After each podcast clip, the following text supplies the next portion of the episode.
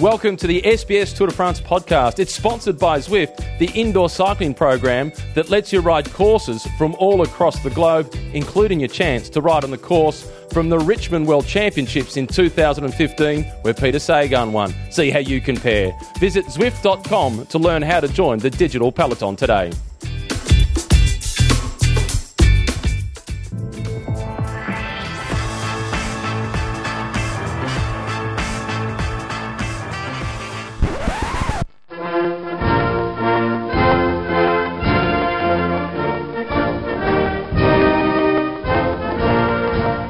Bonjour, bonjour, bonjour, and you guessed it with the music. is Bastille Day. It's the review of the stage of Bastille Day, 14th of July in France. I'm Christophe Mallet, and I'm your host for this Zwift Tour de France podcast.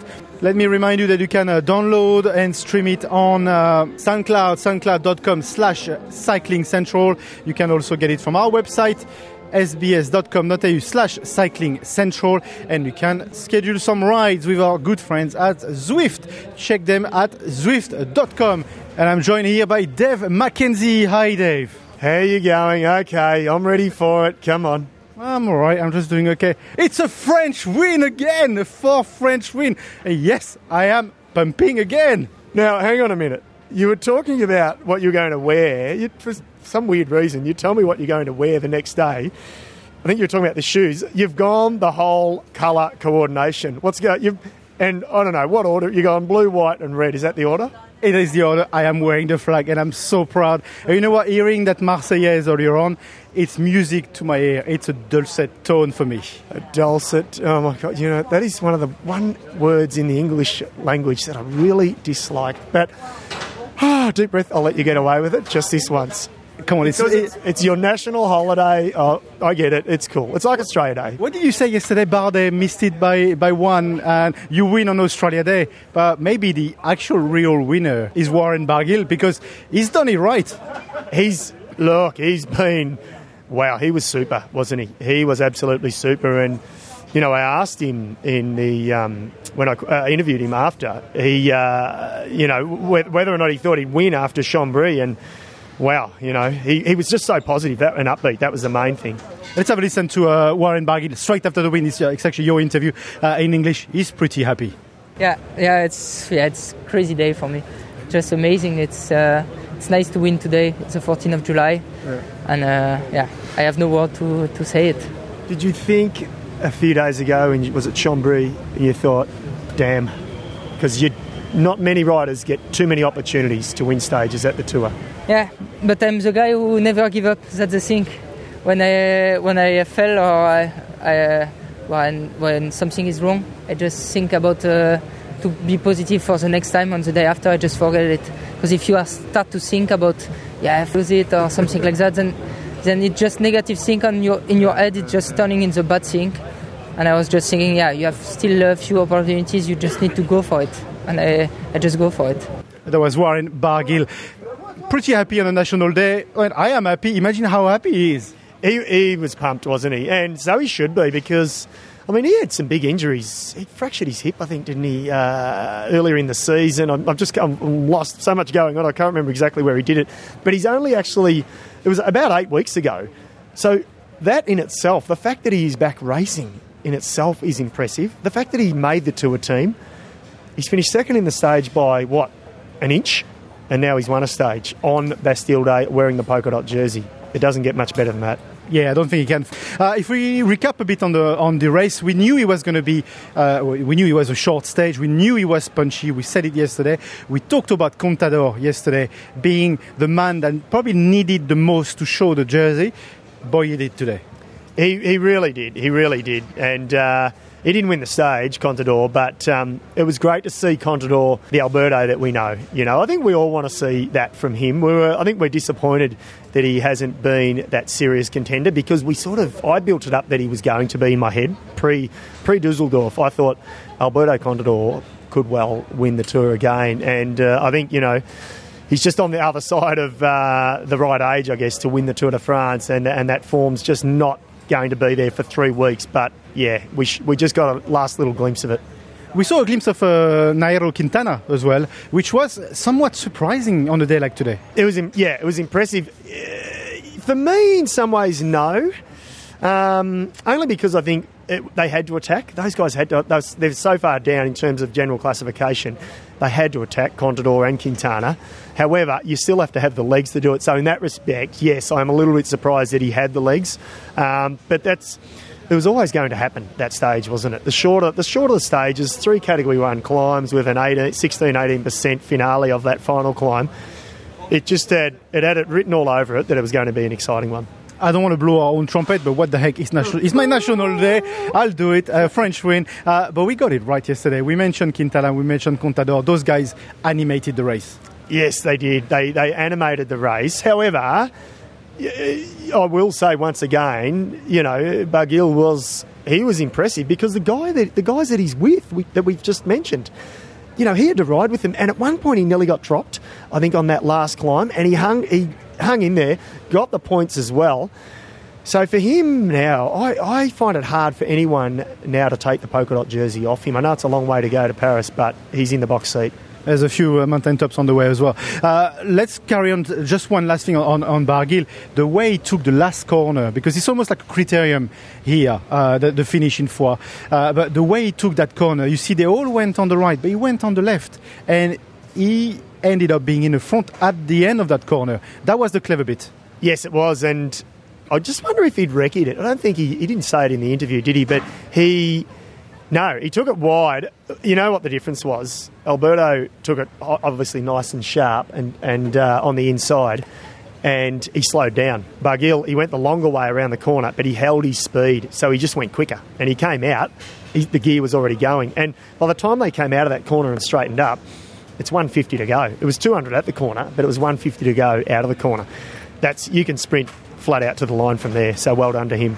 Uh, one last discussion on, on this stage. Uh, we do like the shorter stage. They do actually produce good television. You, I mean, we mentioned it a few times. We're in the business of entertainment. If it was just for entertainment, that was entertaining. Yes, 100%. And it begs the question, and I never thought I'd say this, but, you know, i have been around the sport since I was four years old.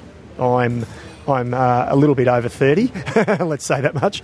But no, I've been, I've been in the sport my whole life. So I'm, I'm a fairly traditionalist when it comes to the racing. I never thought I'd say it, make them shorter, make the longest stage in the Tour de France 150 kilometres. We're in, we're in the industry, all of us here, the cyclists, all of us people in TV, print, everything, and podcasts of entertainment. That's what the sport is. So I think they need to really think about cutting the stages back and making them more punchier, more sharp sharper, stuff like even sprint stages, 100 kilometres done in two hours and 20 minutes. How good would that be? Absolutely. But Christian Prudhomme uh, answered that question in, in the French interview where you know, uh, I don't know if he's pragmatic or just being a bit snarky, but he said, uh, you know, if you want to enjoy the shorter stage, you've got to have longer stage. But the reality is, uh, that's a bit of a deviation. The shorter stage is more entertaining. End of. Yeah, uh, uh, yeah. Uh, does he listen to our podcast? I don't know, but he should. Well, okay, well, okay. I'll speak really quick in English so he doesn't understand what I'm saying, and with a strong we don't care. accent. Okay, no, he's wrong. He's wrong. You don't have to have the long stages to enjoy the shorter ones. Just, just make a perfect route of France where you can do that. You know, no, I disagree, and I never, again, I never thought I'd say this, but just uh, in this edition, I've actually thought, no, we need to. They need to um, change. So I'm going to go find him now in the compound and tell him. Absolutely. Well, we'll take a short break, and then uh, when we come back, we carry on the French theme. We'll find out how much work is put by the French national broadcaster to produce this Tour de France for TV. It's a massive operation. Just how massive? Let's find out straight after this. Did you know that Zwift has hosted the first ever virtual Fondo? Yeah, it started back in March with the Maratona das Dolomites e Fondo, and they've since created a series of Fondos once a month for anyone to join. It's a really cool way to join a challenging mass start participation event that rewards competition. Everyone gets to ride at their own pace and try to set their best time. The first E Fondo in Zwift had over 3,000 participants. Impressive. Check out Zwift for yourself at Zwift.com today. So I'm with uh, Sylvain Ferret from uh, France Television. Hi, Sylvain. Hello. Let's talk about uh, how strong France Television is on the Tour de France because all the images, everything we get in Australia back in our lounge comes from a truck based in France Television. How many people are working on this deployment, and how many? What's the logistics behind? Well, I think that for all the crew is for 4,500 people who are working on the Tour de France, and just for France Television, I think it's 350 or something like that. So we have one team who makes the the pictures for for the race, and we have one team. We are like a, a journalist and broadcasting uh, crew. Yeah. When we walk in the zone technique, there's pretty much half the trucks are France Television. How many trucks are we talking about? What's the what's the num- What are the numbers behind all this? Well, every day we move uh, around uh, 15 trucks. Uh, for the pitcher, for the team, for all the all the stuff we have, and and I think they they make uh, around uh, 60 kilometers of cable they are going uh, out every day. Out of the truck, on the ground, Yeah. back in the truck, out of the truck, Yeah. on the ground. Every day, yeah. And we have a special team of drivers who take the truck at the end of the day and they drive to the next stage during the night and then they go to rest and other people arrived and take the trucks and plug everything, plug all the cable and make it ready for, for the show. How do you make the uh, image, the picture being so crisp, so nice on, on TV? It's a challenge every day, I guess. Yeah, well, we previously we have done four months of uh, recovery of. Uh, we, we make all the road with the director, and that, like that we, we can check all the stuff who needs to be shoot, like uh, castles, church, very nice place, very uh, nice uh, panoramic view and everything. So everything is on the book, and all the choppers they have that book and they know with the GPS point where they have to go to to make all the the, the, nice picture we call beauty beauty shot. How many uh, choppers, how many helicopters are we talking about? We have two choppers with a, a Wescam uh, unit to make that beautiful picture with uh, no vibration, no nothing, very clean. And we have another one who makes the here for the HF uh, views relay, yeah. And we have also a, a plane who goes very up in the sky and make every every day makes some circle just up of the of the race. Uh, for for the same relay for the for the picture. yeah. So three helicopters and one plane Yeah. to send the pictures. Yeah, and five motorcycle we have on- the on the race, and uh, on the front of the race and the back of the race, and and the director man- manage them to to to tell the story of the of the day of the race. Is there stages that are harder than others, like rain or mountain? What's the hardest? Well, the hardest are the mountain because uh, the last time uh, last day in Chambéry, there is a three high mountain uh, uh, out of category. We say that's the most difficult, and the weather was very hot, very warm, so it was very very hard Uh, in terms of the, the changes, have you seen changes in, in how France Television uh, does all this over the over the years you've worked on it? Yeah, well, we, we try every day to make it better and uh, and uh, and have a, a stronger uh, crew for not having trouble with uh, uh, black uh, image on, on the television or stuff like that. But we still have problem with the tunnels and with the high mountain because sometimes the picture cannot cannot pass by by uh, HF. Uh, so so yeah, we, we, we make. We, we try harder to have it something nice and, and clean. How, how many nightmares do you have during the tour of things not working? It must be quite stressful. Well, the thing is, um, I'm working on, on the preparation during uh, four months. So normally, if I'm doing a, a nice job during those four months, the only thing we can happen after is something uh, that you can prevent. It's a very strong, nice uh, weather, uh, an accident or something like that. But for that, you, you can do nothing because it's not uh, of your of your competence. So I don't do nightmares. Uh, how tasty is the champagne when you have it in, on the Champs Elysees? Uh, well, you know, the thing is, when we are finished on the Champs Elysees, uh, our job is not finished because we have to dispatch all the all the crew of the material we have because it's a big operation. So we have some material, some stuff we are going from everywhere in France. So we have to send it back.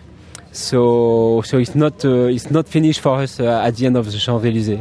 Okay, but I hope you're going to have at least a glass of champagne on the Champs Elysees. Thank you, Yeah, Sylvain. one one glass of two glass, maybe. yeah. Thank you, Sylvain. You're welcome. Bye bye.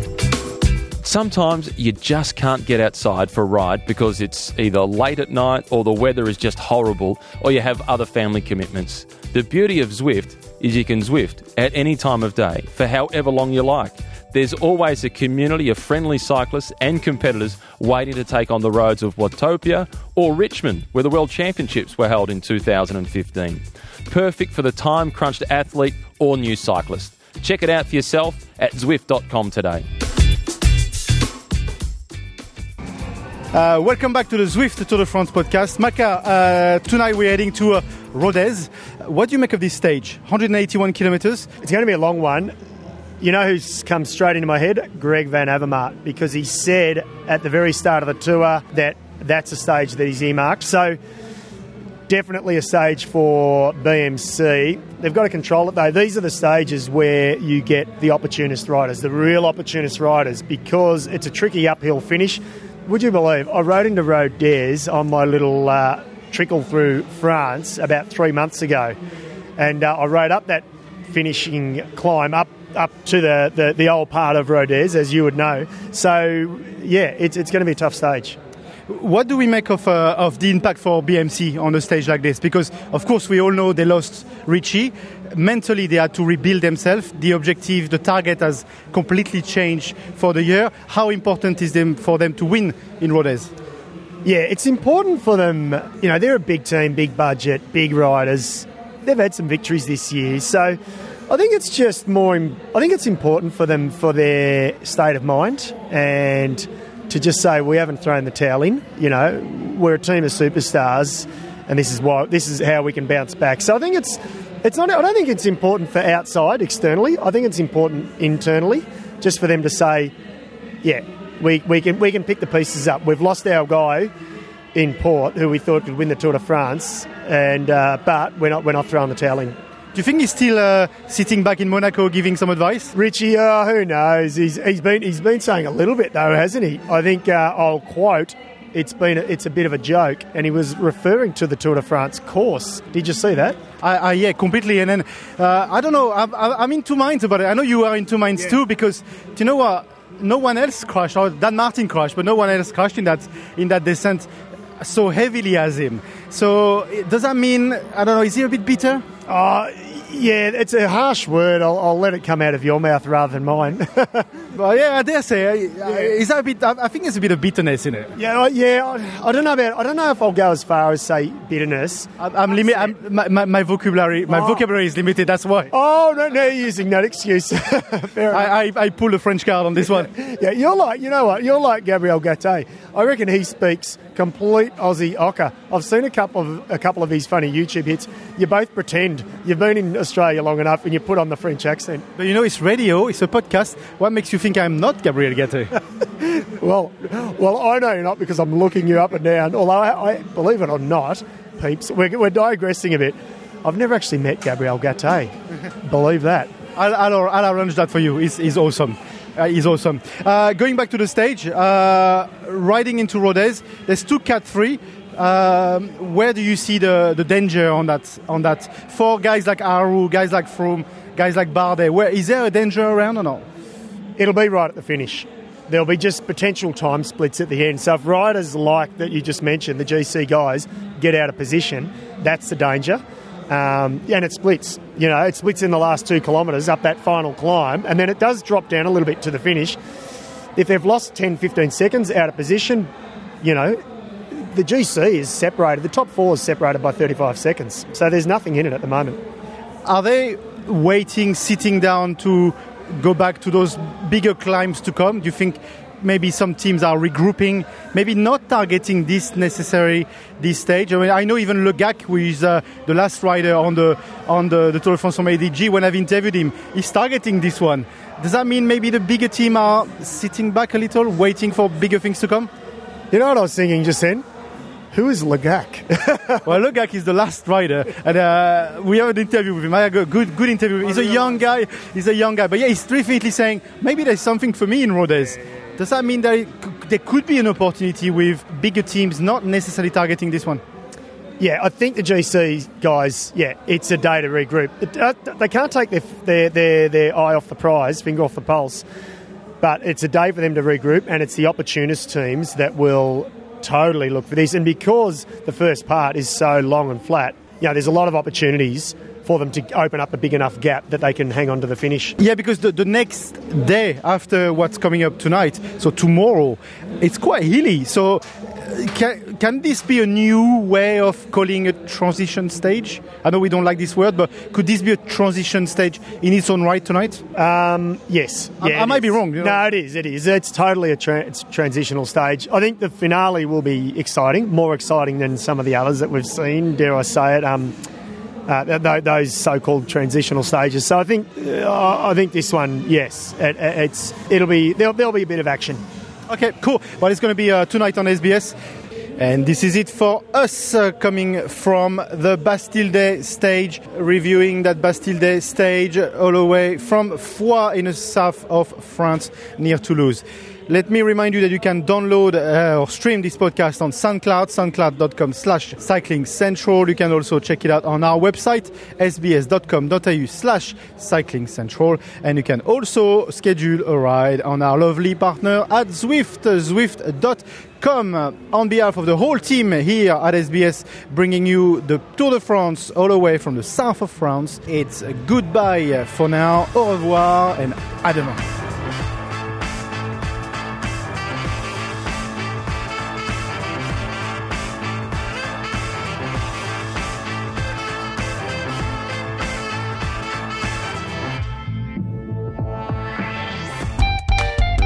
Thanks to Zwift for sponsoring the SBS Tour de France podcast. Every day throughout the Tour de France, there are SBS group rides that you can join and see how your wattage output compares to the likes of Richie Porte and Chris Froome. Check it out today by visiting Zwift.com to learn more.